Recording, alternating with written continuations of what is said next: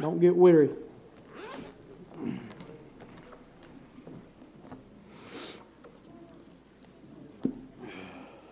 Acts chapter 20.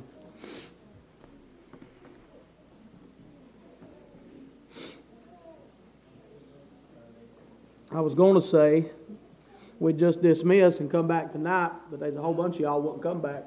Super Bowl Sunday. Nikki'd be plumb mad at me. Amen. Amen. Stick with me just for a moment. Acts chapter 20, we'll start in verse 7. It's a very familiar scripture. Acts chapter 20, verse 7. Let me put this on.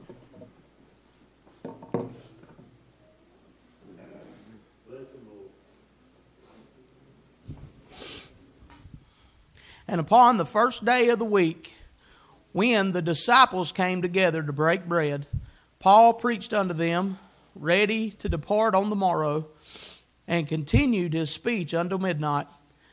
And there were many lights in the upper chamber where they, get, where they were gathered together. And there sat in a window a certain young man named Eutychus, being fallen into a deep sleep. And as Paul was long preaching, he sunk down with sleep and fell down from the third loft and was taken up dead. And Paul went down and fell on him, and embracing him said, Trouble not yourselves, for his life is in him. When he therefore was come up again and had break, uh, broken bread and eaten, and talked a long while, even till break of day, so he departed. And they brought the young man alive and were not a little comforted. Father, we love you this morning. God, we thank you for your word. God, I pray, Lord, this morning that you'd have your will and your way in this. God, help us not to uh, weary your people, God, but to bring what you'd have us to. God, I pray this morning that you'd speak to the hearts of our people. God, we know, God, that you're here, that you've been in the midst since we come in this morning. Lord, I pray that you'd have your will and your way. God, speak to our hearts. Your will be done. In Jesus' name, amen. Here in, uh, uh, I'm just going to preach these, these few verses here. Is all, all all my plan is, so stick with me. But uh, there in verse number seven, and it said, Upon the first day of the week, when the disciples came together to break bread. You know, oftentimes when we uh, see in the Bible, we see the word disciples, or we see where it's talking about disciples, uh, we think about the 12 disciples or the 12 apostles, but here in this scripture, it's not talking about the apostles. This is in the book of Acts. This is after Jesus has already uh, died and rose again, and the, the, the disciples that was during the life of Jesus, during his three and a half year ministry, they're now the apostles. They're now the messengers. So, what this is talking about, this is talking about the Christians. You know, us as Christians, that's what we are. We're not just uh, born again children of God, but we should be disciples. I wrote down a definition of a disciple, and a disciple is a follower and student of Jesus, a student of the Word. And that's what each one of us is. The difference in a disciple and a, a, an apostle an apostle is a messenger. An apostle is a one who is sent to bring the message, and that's what the, the original 12, besides Judas, became after that. They became apostles, but we are the disciples. And I like the way that it's worded here. There's some things that we can learn from this. You know, there's a lot that say that uh, we should meet on Saturday because it's the Sabbath day, the last day of the week, but under the new covenant, I'm not under the old covenant, I'm under the new covenant. And under the new covenant, here we see that, and upon the first day of the week is when the disciples met. They met on Sunday, it's the Lord's day. Sunday was the first day of the week, which represented new life. It was the day when Jesus rose again.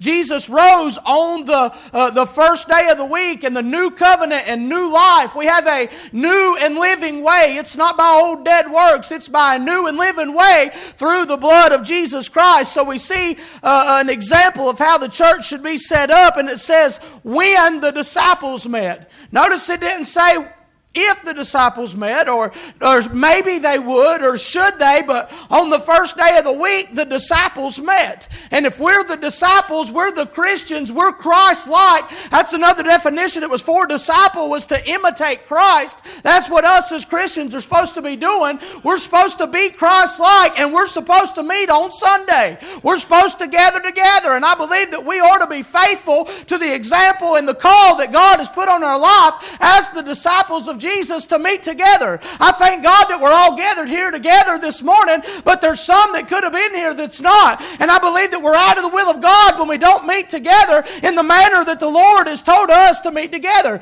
And it said, And upon the first day of the week, when the disciples came together to break bread, Paul preached unto them, ready to depart on the morrow. So they come together, and what this is probably speaking about is uh, uh, uh, the, the Lord's Supper or communion. They come together and they, they took communion, and y'all know that we only take communion one, uh, one time of year, and the reason that we do that is so that it still means something. We don't want to take communion every week because then we would just get used to it and it'd just be normal. But here they took bread and they broke bread, and Paul preached unto them. You know, Jesus is the bread of life. And this morning, what I'm trying to do is just break the bread. That's what we've gathered together to do. This is the example of what we should do in the Lord's house. We should gather together and we should break the bread. And that's what we're doing. We're trying to break the bread. Jesus is the bread of life. He is our hope. He is our food. He's what we need to grow. Our, our faith, the reason I've been preaching it over and over, but the reason our faith is weak is because we've not been eating of the bread of life. The bread of life, the Word of God, is what sustains us. It is what we need. And we see here that Paul, it said that he was ready to depart on the morrow and continued his speech until midnight. I ain't going to keep you here to midnight because then y'all miss your football game. But here it says that Paul kept until midnight. He was a long winded preacher. But we know beyond any shadow of a doubt that Paul, other than Jesus, Paul was probably the greatest man of God that's ever preached the gospel. He was the apostle sent to the Gentile people. He, uh, he, he done many great and mighty things. He's the reason that the majority of our New Testament is in the Bible. He's the reason that the New, uh, New Testament church, the early church, grew like it did. If it wasn't for Paul, we probably wouldn't be sitting here this very morning. But Paul, seeing that there was a need, that he stand and preach until midnight. He didn't just stand and preach to make them grow weary. He stood and preached because on the next day he was having to leave and he cared about these people and he had a message that these people needed to hear. This morning I've got a message beyond a shadow of a doubt that we as the church of the living God need to hear. I'm not preaching to keep us weary. I'm preaching because the Lord has burdened my heart with this message. So don't get weary this morning. But uh, I wrote down in my Bible there the reason he done it is because he cared. You know, a true man of God will preach to you the truth. He'll preach not what we want to hear, but he'll preach what the Bible says. And even if they're going to get weary, and this morning we probably are, some will be mad that we went ahead and preached anyway, but I know I've got to preach the message because I care. Because I care, because I've got a concern that some's about to slip out back into the world. I'm concerned. There's a burden on my heart that some of us is sitting in the house of God already backslid this morning, already out of the will of God, getting ready to set sail out into the darkness. Can I say this? If you die in darkness, if you live in darkness and you die in darkness, you'll spend eternity in darkness. No matter whether you've made a profession of faith before or not, if you die in sin, you're going to spend eternity in sin with Satan and his angels. But if you die in the light of God and you die trying your best to follow the will of God, there's a better home waiting for us over yonder, a place not made with hands that the Lord's going to prepare for me and you. If you die in the light, you'll spend forever in the light. But if you die in darkness, you'll spend forever in the darkness. You got to live right to die right, according to the Word of God.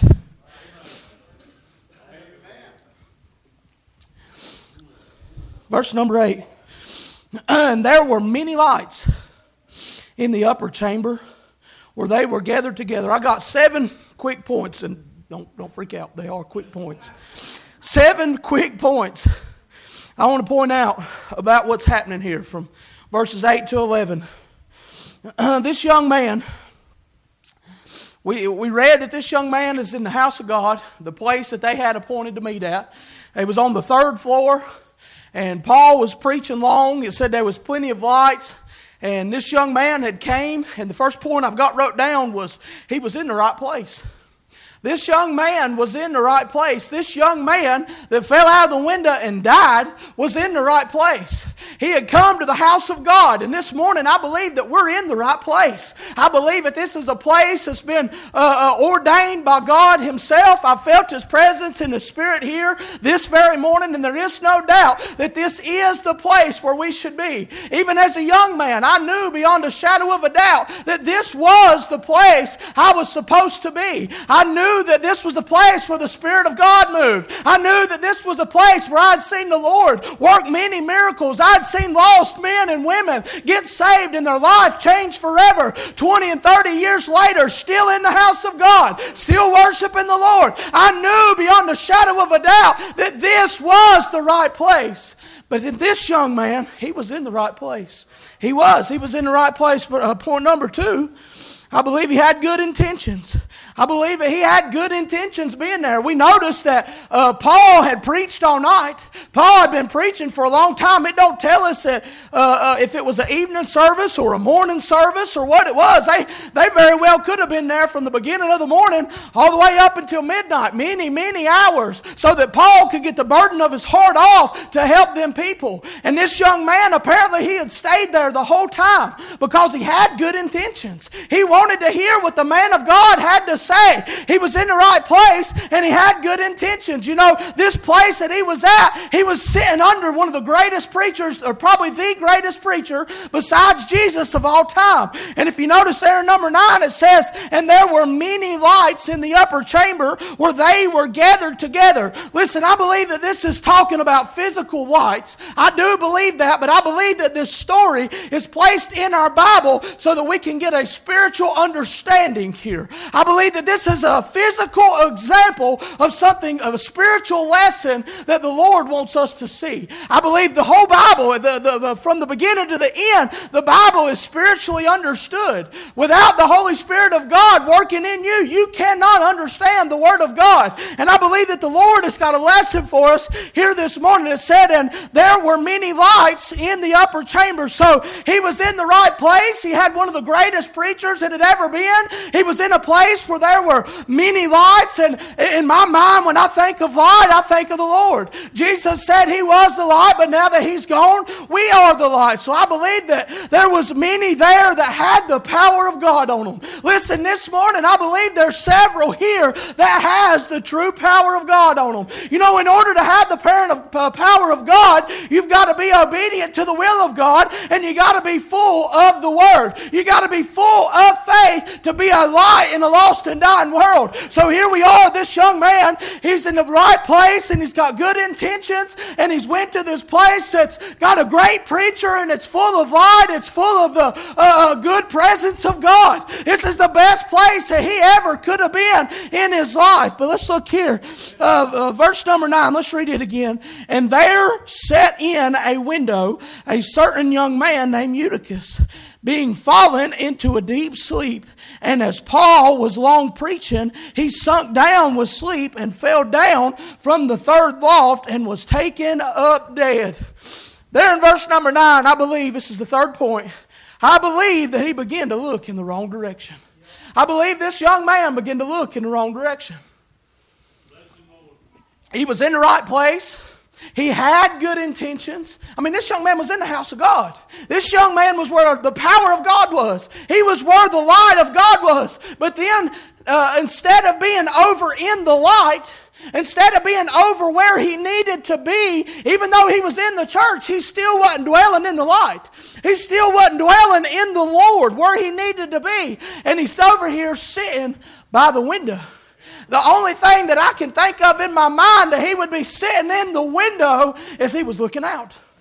He was looking out. This young man was where he was supposed to be. He was doing what he was supposed to do. He had good intentions, but yet while he was in the house of God, he got weary in well doing because the preacher preached so long and he got weary and he went over to the window and I believe he was looking out. He was looking out the window at the world. You know, this morning our windows have, have got color on them and you can't see out, but some of us in here this morning, I believe, have got got our eyes out in the world. Maybe it's some of you teenagers. Maybe it's some of you older ones. But if we ain't got our eyes on the light, if we ain't got our eyes on Jesus, if we've just came to church, but we're not in church, we ain't got in yet. We need to get in before we end up out the window. The message on my heart this morning is get out of the windowsill. Get out of the windowsill. I know our lives in this place, and I know that the Lord has laid this message on my heart. There's some of us in this place this morning that's sitting in the right place. We've got good intentions, but yet we're sitting in the windowsill looking out yonder, and we're risking our spiritual life. We're risking our life by looking out yonder. Our heart's not in here. Our heart's not in here. Our sister was up here crying out to God on the altar. I remember when I was a kid, if somebody was a squalling out on the altar to God, the house of God would have moved and dwelled around her. They would have been up here praying with her. And have been people running laps and shouting. But that was back when everybody's eyes was on the light. That was back when everybody came with the intentions of getting in. But now we sit in the house of God and somebody gets right with God and we have no desire to raise our hand and shout. And it's because we're sitting in the windowsill. We're trying to straddle the fence. We're trying to straddle a fence that is not there. You'll fall off. You can't straddle an invisible fence. You'll fall off. If you get your eyes out in the world, you'll end up out there. Amen. Say amen, Michael. Amen. Amen. I can say amen. There's several in this place that can say amen. You can end up back out there. Keep your eyes on the Lord. Get out of the windowsill. So this young man, he was in the right place. He had good intentions. And he began looking in the wrong direction. He backslid without ever leaving the house of God. I don't know what it was like at the, in the early church during Paul's missionary journeys. I don't know what it was like, but I bet they had the power of God. I bet there was some shouting going on. Hey, I bet there was some people's lives that was getting changed. Hey, Jesus just had died, and the power of God and the Holy Ghost of God just had begun to dwell amongst the churches. Boy, I bet the power was strong. And this young man still backslid sitting in the house of God. That's my testimony. That's my testimony. I was here where the light was. I was here where the good preaching was. I was here where I knew I needed to be and had good intentions, but I sat right back there where Jerry's sitting and I backslid, sitting in the house of God. I got my mind and the eye of my heart out there in the world out there in the world instead of on the Lord. I quit coming to get in and I come because I was supposed to. I don't come to the house of God because I'm supposed to. I come because this is where I want to be. And the one that died on the cross for me, hey, I want to come and praise Him and uplift Him and be excited about who He is and what He's done. I've come to celebrate the resurrection of the Lord Jesus Christ. I didn't come here just to be here, I come to celebrate and uplift His name. Thank God for the Lord. He began looking in the wrong direction. Galatians 6, 7 through 9, I read this other day, but be not deceived, God is not mocked, for whatsoever a man soweth, that shall he also reap. For he that soweth to his flesh shall reap the flesh, shall of the flesh reap corruption. But he that soweth to the Spirit shall of the Spirit reap life everlasting. And let us not be weary in well doing, for in due season we shall reap if we faint not. I'm, I'm just going to be honest with you. This week I've been weary. This week I text Dad just as a sounding board so he could hear some of my complaints. But this week I've been weary. I thought, Lord, why you put all this load on me? Lord, why have I got to do this? Why, why has it got to be this way? Can I say it ain't about the load I'm bearing? It's about Him the load that I'm bearing now ain't nothing like the load that I had to bear when I was in sin. When that weight of sin was bearing down on me and I had no hope, no peace, no joy. There wasn't nothing like that load. The load is laid off of me now. Hey, he said, Take my yoke upon you. His yoke is easy and his burden's light. It ain't about that, it's about him. And if we'll get out of the windowsill, we can see the Spirit of God move and we can see the light move around and we can see souls getting born again. Amen. I believe this young man began to get weary and he began to look in the wrong direction. If you'll notice there in your Bible, let's read verse 9 again. and there sat in a window a young man named Eutychus, being fallen into a deep sleep, and as Paul was long preaching, he sunk down with sleep. How many's asleep in here this morning? I ain't talking about physically, I'm talking about spiritually. Are you awake? Are you awake? It's time to wake up. It's time that the church wakes up. We're spiritually asleep. We're just in here. We're just here. And I ain't just talking about our church, I'm talking about the church. The church as a whole, the church is asleep, spiritually speaking. And fell down from the third loft and was taken up dead. this scripture, if you you can read some commentaries on this, and some of them say, well, he must have not really been dead because when Paul came out, he said his life is in him. But what Luke is saying here, this is Luke the physician. Luke was a physician that wrote the book of Acts, and he said this young man was dead. So I believe that this young man was dead. Listen, if you're sitting in the window today and you don't turn back to the Lord, it ain't going to be long until spiritually speaking, you're going to die. Hey, I've been down that road. Multiple in this house has been down that same road where we got to sitting in the windowsill, had good intentions, was coming to the church, but instead of getting in, we just come to be coming. Instead of reading our word, we just come to the house of God because we thought it was our responsibility. But if we'll get in, we won't fall out the window. But if we continue sitting in the window and we continue not being faithful to the Lord, we'll end up falling out the window and spiritually dying. Spiritually dying. Listen, you, maybe you ask, well, how, how, what am I supposed to do different? What am I supposed to do to get in? Hey, how many of you can sing and don't sing in the choir? How many of us can testify about the goodness of God and we don't testify? How many of us could uh, stand and teach when the preacher asks on Wednesday nights, Who's got next Wednesday? and the church sits quiet? Hey, we've got something to do for the Lord. If you want to get in, get in, do a work for God. Hey, or else we're going to fall out the window and die. Get out of the windowsill. Get out of the windowsill. So this young man, he fell out and died. James 1 14 through 15. But every man is tempted when he is drawn away of his own lust and enticed. Then, when lust hath conceived, it bringeth forth sin, and sin, when it is finished, bringeth forth death.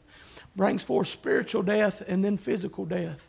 If we die in sin, we'll suffer the second death. But if we die born again, living in the light of God, I've got a hope of a better tomorrow.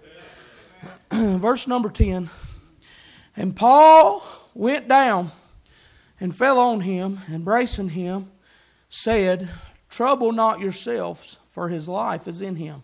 I wrote this in my Bible there, and Paul went down. This young man was on the third floor. He had went over to the window. He was looking out because he was weary and well doing. And he went to looking elsewhere because he got weary. And the young man fell out of the third floor onto the ground and died. According to Luke, he died. So this young man died. And the very next verse it says, and Paul went down. In between him dying and him and Paul's response, there was no time. I don't know if Paul was the first one that went down there. He probably wasn't. There was probably a crowd of people went down there because this young man had died. But the response was immediate. And I wrote that in my Bible. It's an immediate response. Listen, there's some that we know that's been in our church, that's been in a church, that's been born again, that live with the Lord, and they fell out that window and died. Why ain't we immediately responding? Why do we not have an immediate response? I preached it there two weeks ago that we have the ability through the Holy Ghost of God living in us to restore them, but they can't be restored if we don't respond.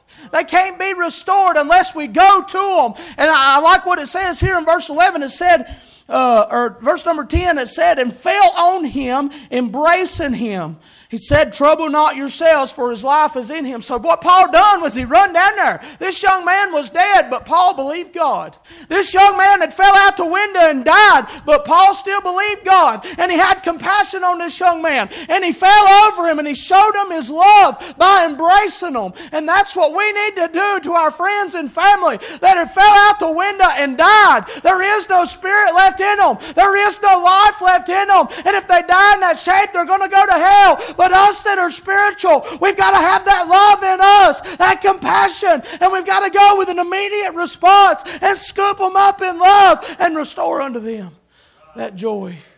Restore that life back into them. Verse number 11.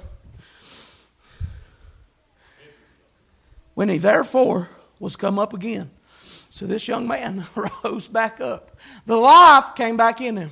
The life that he had lost by falling out the window because he was looking out yonder in the world, the life come back in him. And therefore, when he was come up again and had breaking, broken bread and eaten and talked a while, even till break of day, so he departed. So what happened then was they got him back in the church.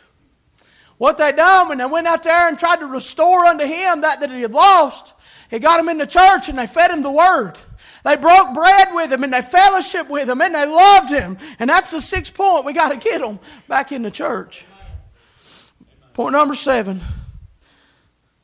Let's read verse uh, 12. And they commanded, or and they brought the young man alive and were not comforted a little, little. Were not a little comforted, so they was comforted greatly. What that's saying, they was greatly comforted. Can I say, point number seven is the work of God is our comfort.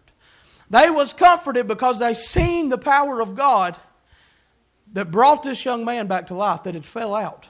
This young man had fell out, and because they responded, they were comforted greatly because they seen the Lord work through them. If we had seen this week the Lord work through us, we'd be greatly comforted and we'd have a shout this morning. We'd have something to testify of. We'd have some reason to uplift the Father this morning. If you ain't joyous about your salvation, it's because you ain't working. If you ain't got the fire of God in you this morning, it's because you ain't doing nothing for Him. It's because you're sitting in the windowsill. That's a message this morning. Get out of the windowsill. Uh, Tommy, you come on. Eutychus. I wrote this down. This young man's name was Eutychus. His name means fortunate. And I found that interesting. His name means fortunate. And he was fortunate that the Lord allowed him to be brought, uh, back to life. I was fortunate that when I'd backslid, that the Lord allowed me to come back. I didn't deserve that. I didn't earn that. I don't know why He did. He just loves me. But everybody, it's already been said, everybody's not that fortunate, Terry. Everybody's not that fortunate to be able to come back. Listen, this morning, if you're sitting in the windowsill, you didn't, the Lord give us every opportunity to this morning to really get in. I believe most of us did. I do. But I believe that there was some that really could have got in this morning, but they're sitting on the windowsill. They're half in, half out. Come sometimes, don't sometimes. Come, but don't want a duty, don't want a job. Nobody wants to teach Sunday school. Nobody wants to sing. Nobody wants to testify. That's because we're sitting in the windowsill. We need to get in. This ain't about the preacher coming and doing stuff. It ain't about Tommy Lynn coming to sing. It's about everybody coming together and uplifting the one that died for us. It's coming together in a celebration that my Savior lives. And because He lives, I do too. Because He lives, I get to go where He is. It's a celebration of life, it's a celebration of Him. This morning, I don't know where you are as everybody stands. I don't know where you are, what you got going on, but if you're sitting in the windowsill, get back in His wheel. If you're sitting in the windowsill, come back to the light. If you're sitting in the windowsill, come cry out to God and give it to the Lord. Every head bowed, every eye closed. The altar's open, some's already coming. If you're here this morning and you're sitting in the windowsill and you know you are, everybody knows their own heart, everybody knows where they stand. If you're sitting in the windowsill this morning and you say, Preacher, I, I know I've not got in. I know I'm just here, but I ain't been in. Would you raise your hand and say, Preacher, pray for me? I'm just been here, I ain't been in. I've been trying to be faithful to come to the house of God, but I ain't really been in.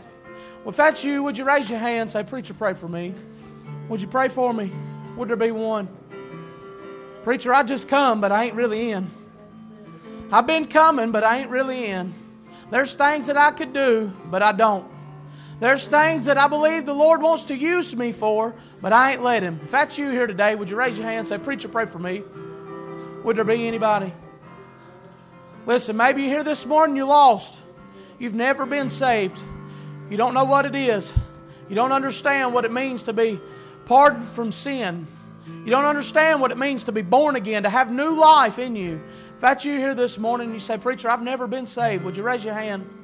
Preacher, pray for me. I'm not saved. Would there be one? Would there be one anywhere? Preacher, I'm not saved. Would you pray for me? Nobody's looking around. It's just me and the Lord. Preacher, I'm saved. I'm not saved. Would you pray for me? Would there be anybody? Amen.